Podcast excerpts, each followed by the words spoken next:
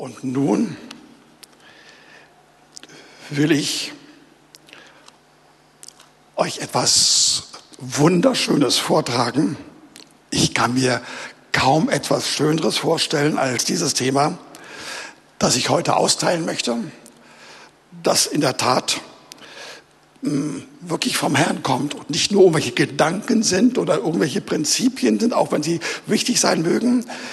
Der Herr will uns Dinge vermitteln, die wir wissen müssen und die wir heute erfahren sollen, unbedingt erfahren sollen damit wir erkennen können, was er vorhat. Und wir wollen heute Dinge lernen und uns aneignen. Nicht nur zur Kenntnis nehmen, sondern regelrecht aneignen. Und das werde ich mindestens im ersten Teil vollziehen durch drei Ebenen oder drei Akten in einem Angebot. Und zwar fangen wir mit Psalm 27 ein, was gerade vorhin die Bärbel vorgelesen hatte. Und da gibt es wirklich drei Ebenen und die will ein wenig für euch verdeutlichen. Vers 1. Der Herr ist mein Licht und mein Heil. Vor wem sollte ich mich fürchten? Der Herr ist meines Lebens Kraft. Vor wem sollte mir grauen? Ihr Lieben, der Herr stellt sich vor als das Licht in Person. Er gibt Orientierung, er gibt Erkenntnis und Durchblick. Und er ist unser Heil. Heil heißt Errettung. Er ist immer da zu erretten, immer herauszuholen aus Schwierigkeiten, aus Nöten, aus Problemen. Das macht er. Durch und durch sein Wesen. Der Herr ist unser Erretter in Person. Und dann fragt David, vor wem, vor was sollte ich mich fürchten? Es gibt keine Kraft gegen meine Kraft, die vom Herrn kommt. Vor wem sollte mir grauen? Eine dunkle, unbestimmte seelische Reaktion, die über mich kommt und gegen die ich nichts tun kann. Wisst ihr, mit, mit diesen Fragen, es sind Fragen, wollte ich auch zum Ausdruck bringen, da ist mit diesen übergroßen und überragenden Hilfsbeteuerungen auch eine Anfrage im Wort und auch bei mir. Und ich halte diese Anfrage für notwendig und für angemessen und für richtig. Wir müssen wissen, worum es geht und welches die Kräfte sind, die dann für uns eingreifen sollen. Und dazu lese ich in demselben Psalm die Verse zwei und drei.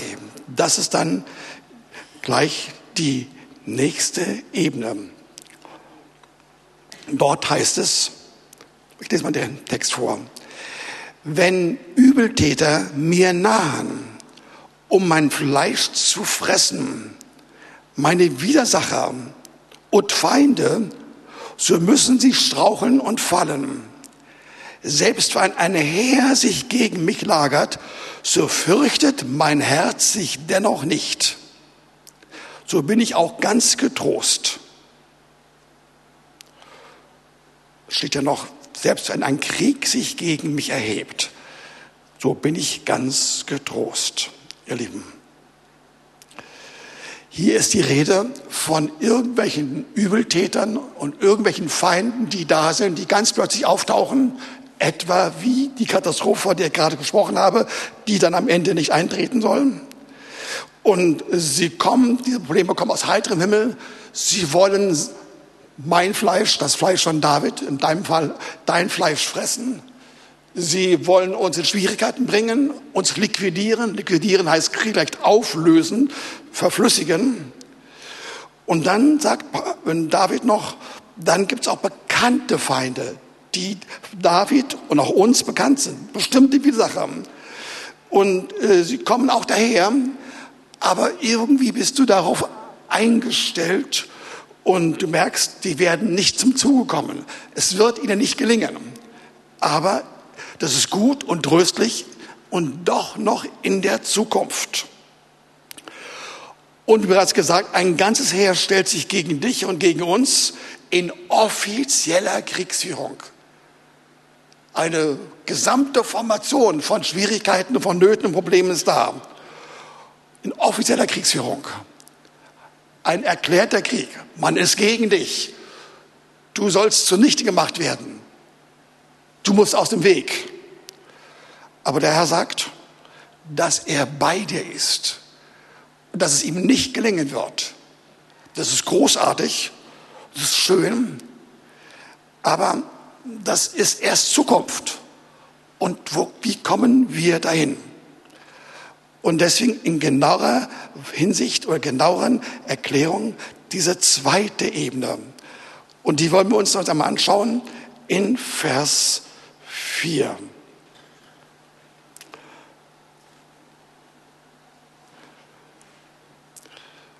Eines erbitte ich von dem Herrn.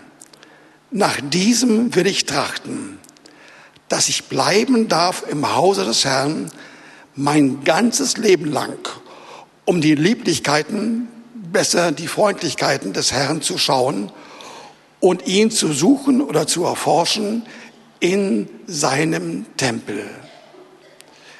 Ihr Lieben, das klingt gut und das ist wirklich wichtig. Und das ist ein scheinbar neues Thema zu dem, was David gerade erst angeschnitten hat.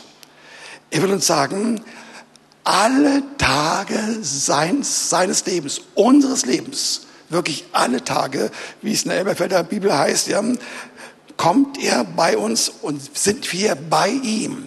Und wir sollen ihn suchen und forschen. Da ist so viel zu erfragen und zu erforschen und kennenzulernen. Er ist hier unausschöpflich. Das ist das gemeint, ja. Wir werden eingeladen, ihn zu erleben, weil er überraschende neue Dinge sagt, die wir noch nicht kannten, die tiefgründig sind, die uns aufbauen. Und das alle Tage. Und dann sollen wir ihn auch erforschen regelrecht suchen und erkennen, dass dahinter Freundlichkeiten sind. Alles, was von ihm kommt, was wir erfragen könnten, was der Heilige Geist uns verdeutlichen will, wird voll von Freundlichkeiten sein. Eine besser als die andere. Das ist eine Art. Ja? Und dabei sollen wir erleben seine Freundlichkeiten in seinem Haus und dann in seinem Tempel und in seiner Hütte. Tempel, Haus, Hütte, seine Gegenwart. Für andere, für Außenstehende, allein schon von der Formulierung, von der Namensgebung nicht sehr imposant. Aber wenn wir zu ihm gehen und deine Gegenwart spüren und bei ihm bleiben, ihr Lieben, das ist schön. Das ist eigentlich so der Kern, der Inhalt von dem, was ich vermitteln will, aber doch in bestimmten Abstufungen. Er ist da und er tut gut. Ihr Lieben, wenn wir seine Freundlichkeit suchen und erfahren wollen, dann erleben wir ihn in seinem Hause und hat Bärbel vorhin schon gesagt, eigentlich ist es unser Geist, in dem wir in seinem Geist sind. Der Heilige Geist redet zu unserem Geist. Und dieser Geist ist quasi unsere Umgebung, unser Zuhause. Er ist um uns und wir sind ihm ihm umgeben von ihm zu sein, nicht allein vor Schwierigkeiten zu sein, nicht im Anbetracht von Nöten, von Herausforderungen da zu sein, sondern immer umgeben zu sein von ihm. Er ist da und wir in ihm. Das ist das Geheimnis. Das ist die neue Norm, die wir unbedingt lernen müssen, ergreifen müssen, uns einüben müssen, ununterbrochen in ihm zu sein.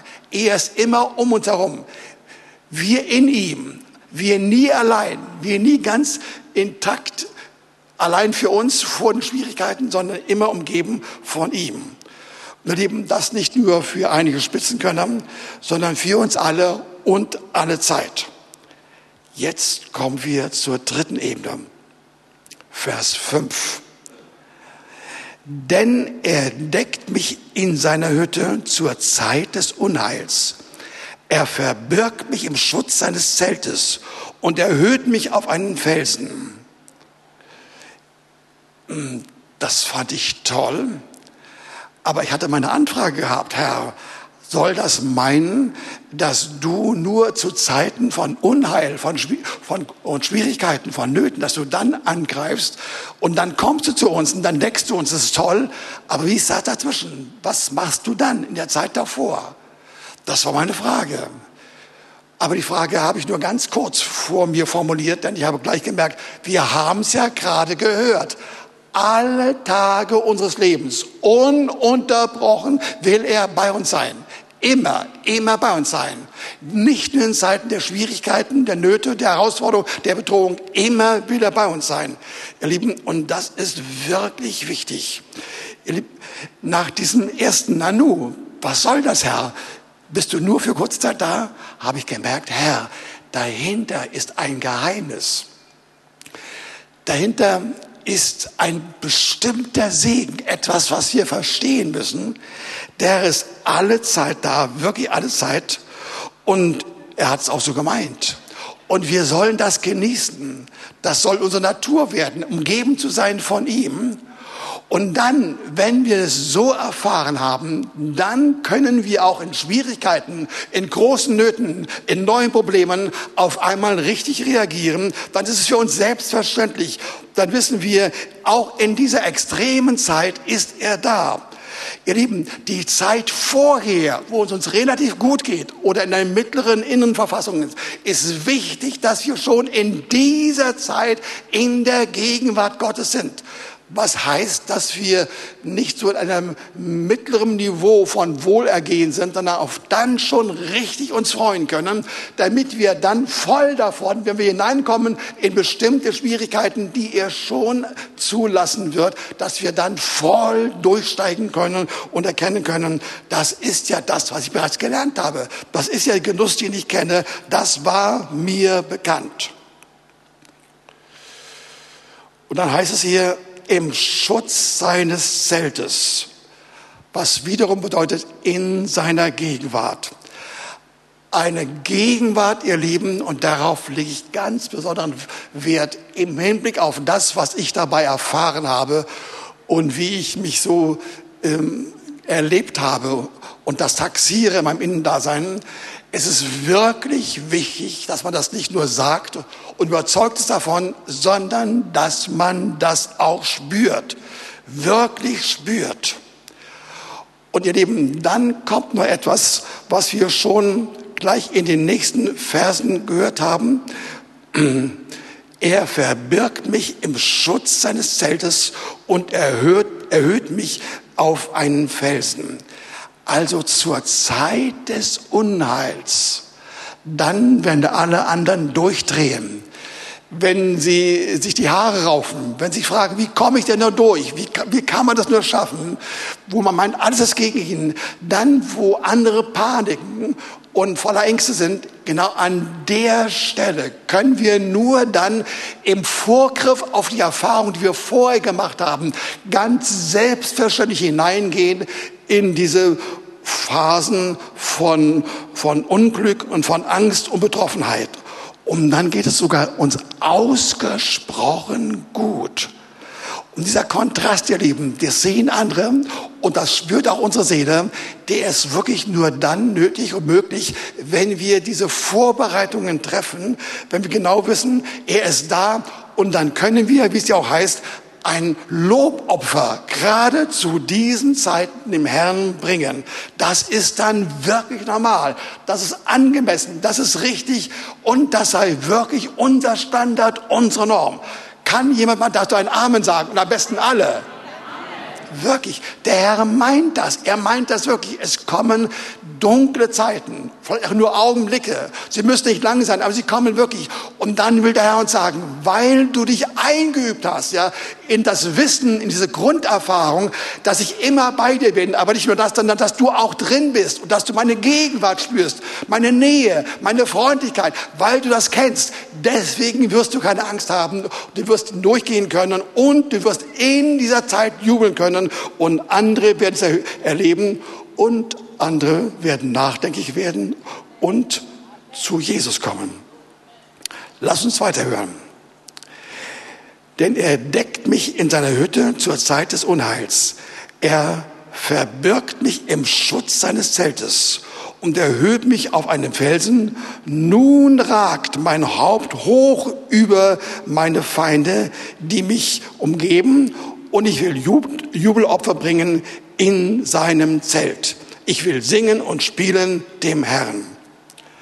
Ihr Lieben, das können alles nur wunderschöne biblische Phrasen sein, was auch häufig der Fall ist. Und ich kann sogar nachempfinden. Aber im Anbetracht von dem, was der Herr uns hier vorlegt, und uns beibringen will, sollten wir nicht mehr in diesen Kategorien von Phrasen denken, denn wir wollen sagen, Herr, das ist meine Wirklichkeit. Hin und wieder habe ich es schon erfahren, das war wunderbar, aber ich will es durchgehend erfahren. Und der Herr sagt, das ist auch dein Los. Das soll dir dafür erfahren. Das soll geschehen. Ich will dazu beitragen, dass du gerade in diesen Schwierigkeiten mich so voll erlebst. Er will dich erhöhen. Hörst du, das sagt das Wort. Du sollst dich selbst erhöhen, sondern er bringt dich auf diese Höhe. Du sollst erhöht werden. Du sollst erleben, wie dein Haupt über alles ragt, was in deiner Umgebung vorhanden ist. Und dann sollst du dich anders können als singen und spielen. Dieser Kontrast gerade, der wird dich befähigen, einfach singen und spielen zu müssen. Und das mit ganzem Herzen, mit deiner ganzen Seele. Alles in dir geht in diese Richtung. Nach der Erfahrung vorher hast du das in dir, wie man es macht, und dann hast du das richtige Befinden im Zeitpunkt der größeren Not. Lass uns noch einmal zurückgehen zu den Versen 3. Dort heißt es, so fürchtet sich mein Herz, Herz dennoch nicht. Selbst wenn ein Heer sich gegen mich lagert, so fürchtet mein Herz sich dennoch nicht. Lieben, das klingt fantastisch. Und ihr hört zu, lasst uns genau auf den Wortlaut dieser Formulierung achten. Das Wort sagt uns nicht, dann fürchte ich mich nicht mehr, das ist richtig, aber hier heißt es sogar, mein Herz fürchtet sich nicht. Das heißt, es gibt einen Zustand, wo wir so uns daran gewöhnt haben und uns hineinbegeben haben in diesen Lebensstil, dass Schwierigkeiten kommen, wir nehmen sie zur Kenntnis, wir marschieren durch, weil wir den Herrn kennen, dass nach einiger Zeit unser Herz von sich aus richtig reagiert. Wie als ob es ohne, ohne unsere eigene Willensentscheidung Entscheidung einfach richtig reagieren kann. Und das ist auch so gemeint, ihr Lieben einfach die Folge von dem, was wir vorher schon geübt haben, soll dann stattfinden in dieser dritten Ebene. Mein Herz reagiert von sich aus, reflexartig, richtig und festgelegt. Halleluja. Und ihr Lieben, das ist mehr als die Hälfte der Miete. Alle anderen stöhnen darunter, wie vielfältige Nöte und Schwierigkeiten und Krankheiten und Probleme kommen. Und sie haben recht von ihrer Sicht und von ihrer Seite her, können sie gar nicht anders.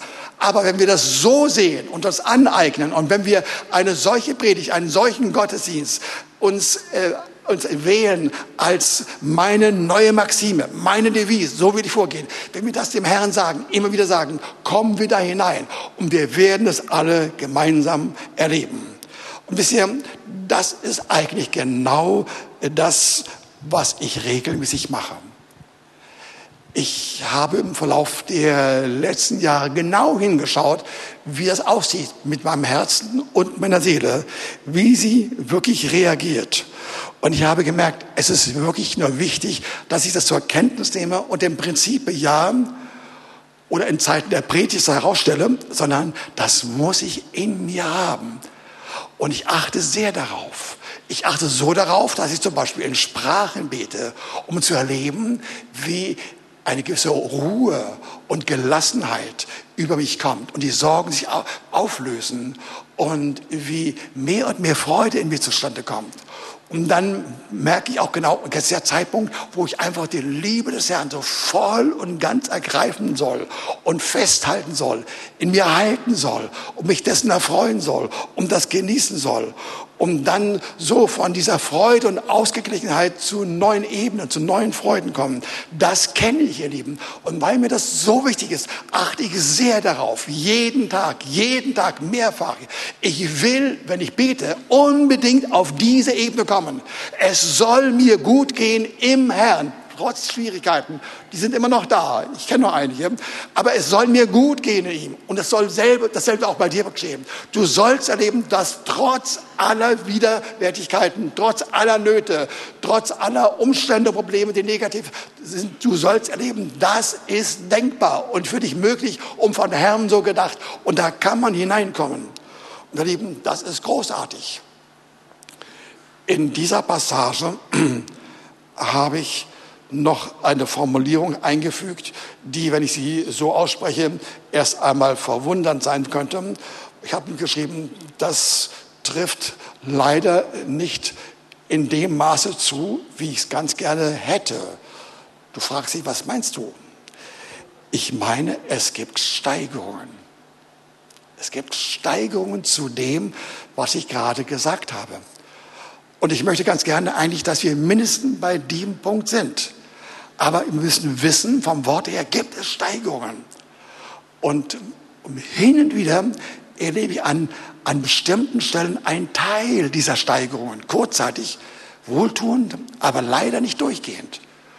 Und ich wünsche mir, dass wir alles erleben. Wovon rede ich? Ich rede von Steigerungen in dem Sinne, dass das Wort uns Herrlichkeit anbietet, die wir erleben sollen. Viele, viele Male in den Psalmen und im neuen Bund an vielen Stellen. Herrlichkeit ist die Summe von allen Segnungen, von allen Tugenden, von allen Freuden. Und ich gebe zu, das ist mehr als das, was ich bis jetzt ausgeführt habe. Auch mehr als das, was ich regelmäßig so erlebe. Aber das will ich hin. Und ihr sollt wissen, da sollten wir alle hin.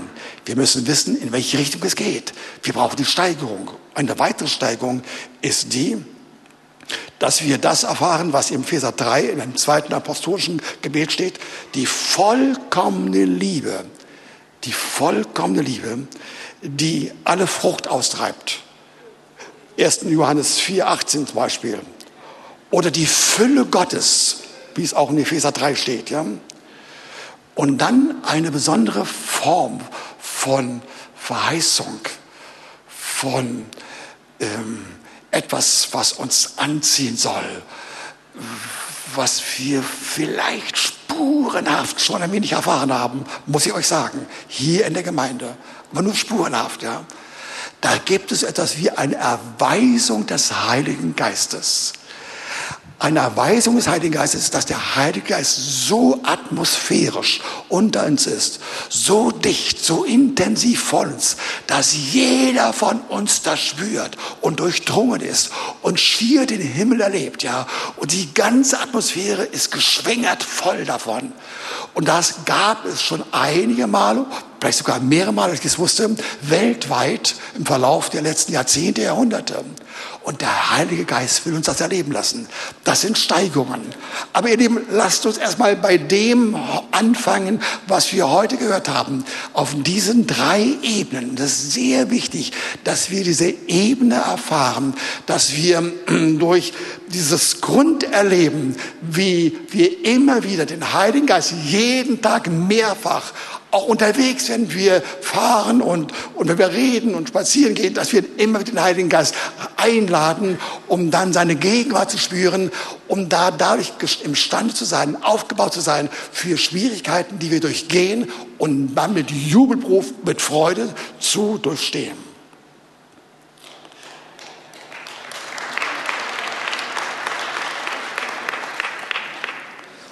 Jetzt habe ich noch äh, drei äh, Bereiche. Den dritten habe ich von vornherein gestrichen. Das mache ich dann später mal mit einer extra Predigt. Ich wollte euch einfach nur einige Beispiele aus der Bibel, überwiegend aus dem Psalmen und eins auch aus dem Neuen Testament euch verdeutlichen. Jeweils nur die Worte. Johannes, Psalm 16, die Verse 5 bis 9. Psalm 16, die Verse 5 bis 9. Der Herr ist mein Erbteil und das meines Bechers. Du sicherst mir mein Los. Die Messschmüre sind mir auf liebliche Gegend gefallen. Ja, mir wurde ein schönes Erbe zuteil. Ich lobe den Herrn, der mir Rat gegeben hat. Auch des Nachts mahnt mich mein Herz. Genau genommen äh, führt mich weiter, baut mich auf, mein Inneres. Ich habe den Herrn alle Zeit vor Augen. Weil er zu meiner Rechten ist, wanke ich nicht. Ihr Lieben, das quasi dann schon im Anbetracht von irgendeiner Not, die hier an dieser Stelle nicht genau beschrieben wird, die dann äh, David erlebt, wie er da ist. Wie er erst einmal merkt, ich habe ein Erbteil. Und hört mal zu, nicht wir haben ein Erbteil von Gott, wie man meinen könnte, nicht so, sondern umgekehrt. Gott selbst ist nach diesem Wort unser Erbteil. Hört ihr? Gott selbst ist unser Erbteil. Ich sage euch, wir sind sehr vermögend wirklich sehr vermögend. Und deswegen loben wir ihn. Nicht, weil er uns ermahnt, äh, sondern weil er uns unterweist. Ja? Und deswegen kann ein David und können wir es auch erfahren, dass wir nicht wanken werden. Wir werden uns freuen. Und wir werden erleben, wie unser Fleisch, unser ganzer Körper in Ruhe und in Geborgenheit sich verhalten und auch mein Herz immer und immer wieder, jetzt und in Ewigkeit. Psalm 18, die Verse 1 bis 4. Die Zeit, eine Zeit, als äh, Psalm, der Psalm geschrieben wurde, nachdem äh, David viele Jahre von erfolgreichen Kämpfen und Schlachten hinter sich hat. Und was er all dabei zusammenfasst, finden wir in den folgenden Versen. Ich will dich von Herzen lieben, o meine Stärke, meine Stärke. Der Herr ist mein Fels, mein Fels, meine Burg und mein Retter. Mein Gott ist mein Fels. Mein ist also eine Besitz, besitzanzeigendes Fürwort. Mein für mich, mein Fels. In dem ich berge, leben ganz wichtig. Wir alle sollen, wollen, können uns ständig in ihm bergen. Noch einmal, er ist um uns herum. Mein Schild und mein Hort meines Heils, meine sichere Festung. Ihr Lieben, so einige Hinweise, die unsere Realitäten sein sollten, weil wir genauso denken. Psalm 59, ich habe mir das hier kunstvoll markiert, aber das finde ich nicht so schnell. Hier, die Verse 5, 7 und 10. Da lesen wir, die Rede ist von Leuten, die um äh, David herum sind, die ihm das Leben schwer machen, attackieren, ununterbrochen da sind Egal was sie tun, immer sind sie da. Und wir lesen hier, ihr Gift ist wie Schlangengift. Sie sind wie eine taube Otter, die ihr Ohr verschließt.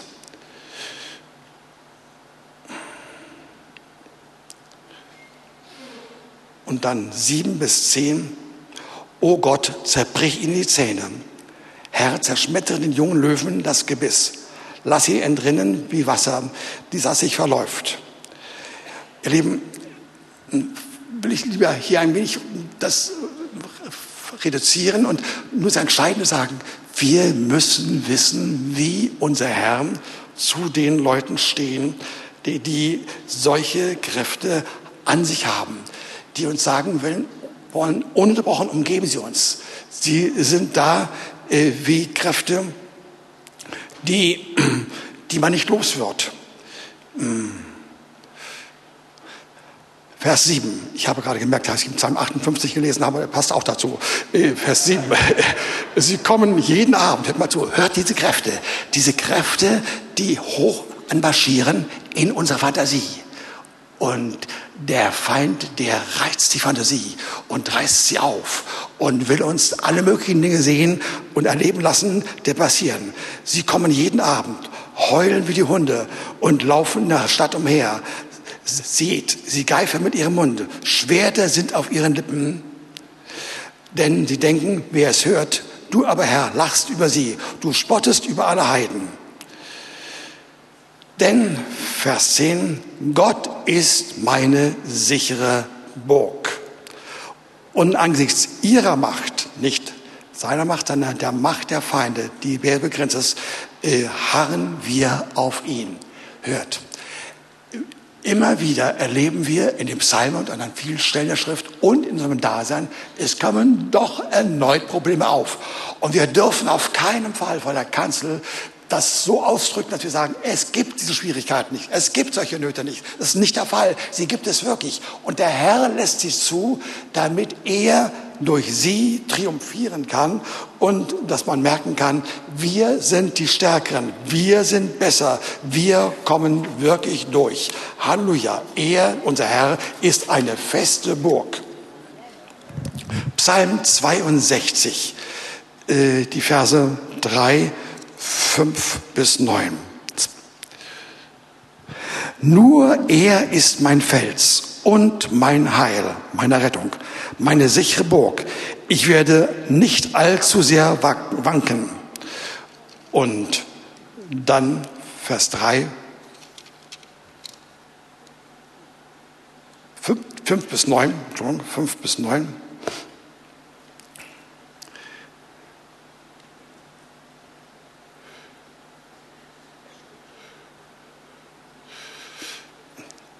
Diese Kräfte haben Folgendes an sich. Sie planen nur ihn, den Psalmschreiber, dich von einer Höhe runterzustoßen.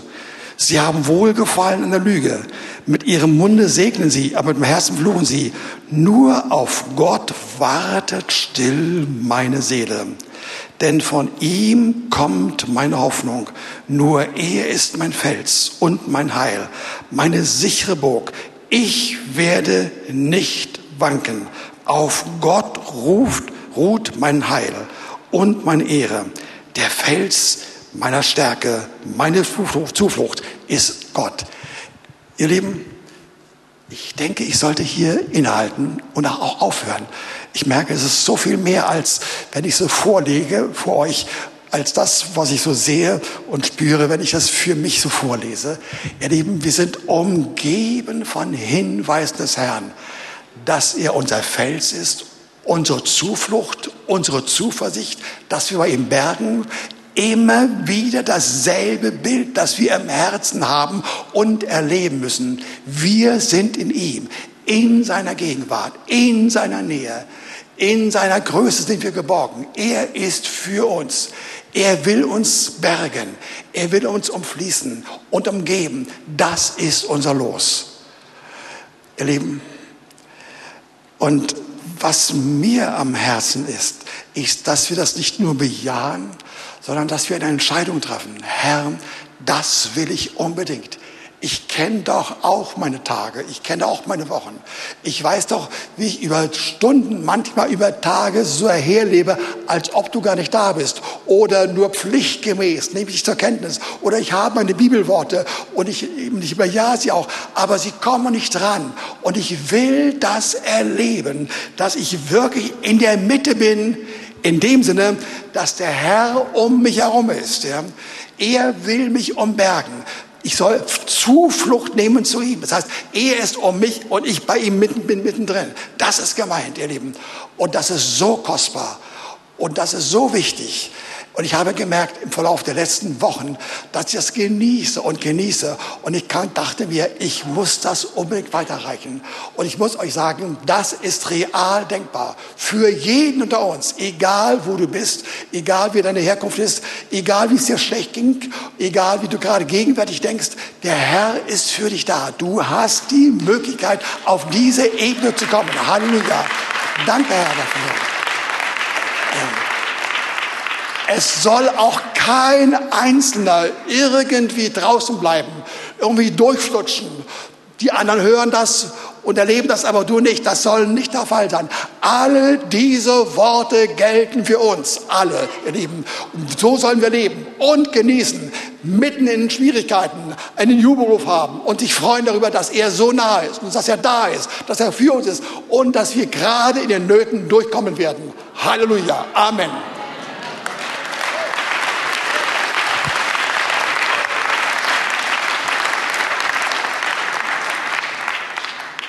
Das hat mir vorhin gefallen, dass wir von Kave aufgefordert worden, einmal aufzustehen. Normalerweise stehe ich ungern auf, aber hätte ich euch gebeten, machen es doch noch einmal, bitte, bitte, ja. Als einen Ausdruck, ich will eine Entscheidung treffen. Wie ich jetzt aufstehe, so will ich sagen, ich will gegen diese Schwierigkeiten stehe, aber nicht alleine mit ihm, nur mit ihm. Er soll mich umgeben. Komm Herr zu mir, komm Herr zu mir, Herr, komm zu uns. Wir wollen erleben, dass diese eine Gemeinde ist, die umgeben ist von der Gegenwart Gottes, beflügelt ist von seiner Freundlichkeit. Dass wir erleben, wie seine Nähe, seine Liebe da ist, wie man sie erfahren kann. Danke, Herr, dass das möglich ist. Herr, wir preisen dich. Wir danken dir, dass es dein Ansinnen ist, dein Anliegen, deine Gedankenwelt, deine, deine Zielsetzung, dass wir alles erleben wollen. Und ich danke für den oder die Betreffenden, die in den nächsten Tagen zunächst einmal einen Schrecken bekommen werden. Aber du sollst das gleich umkehren. Du sollst erfahren, wie der Herr zu dir kommt und beim Licht besehen, in seiner Gegenwart, das gar nicht mal so gewaltig ist. Und dann zu erleben, wie dann, weil du Ja sagst, zu dem, was der Herr über dich sagt und was er dich anbietet, sollst du erfahren, dass er aus diesem Problem einen Segen macht. Und das soll in jeder Hinsicht an unterschiedlichen Stellen für uns alle gelten, in unserem Alltagserleben. Der Herr ist da und er kommt zu dir und er will dir sagen, ich genieße dich ich freue mich über dich und sollst wahrnehmen, dass meine Gegenwart dir sehr kostbar ist und über die Maßen schön ist, dass du sagen kannst, es gibt nichts Besseres. Es gibt nichts Besseres von dem, was du uns darstellst, was du bist, was du vorhast, was du bist. Danke dafür. Und Herr, ich segne jeden, der heute Abend, heute Morgen ist mal, heute Morgen, heute Morgen sieht, du hast an mich gedacht, du kennst meine Lage. Ich danke dir. Ich will flugs da hineingehen. Ich kann nicht, kann nicht abwarten, bis der Gottesdienst zu Ende kommt. Ich gehe nach Hause und ich will zu dir kommen und ich will deine Gegenwart spüren, dich erleben und wirklich ein Zeuge von dir sein, der in Schwierigkeiten loben kann, mit Überzeugung preisen kann, der deine Gegenwart merkt und deine Liebe erfährt. Danke dafür. Amen.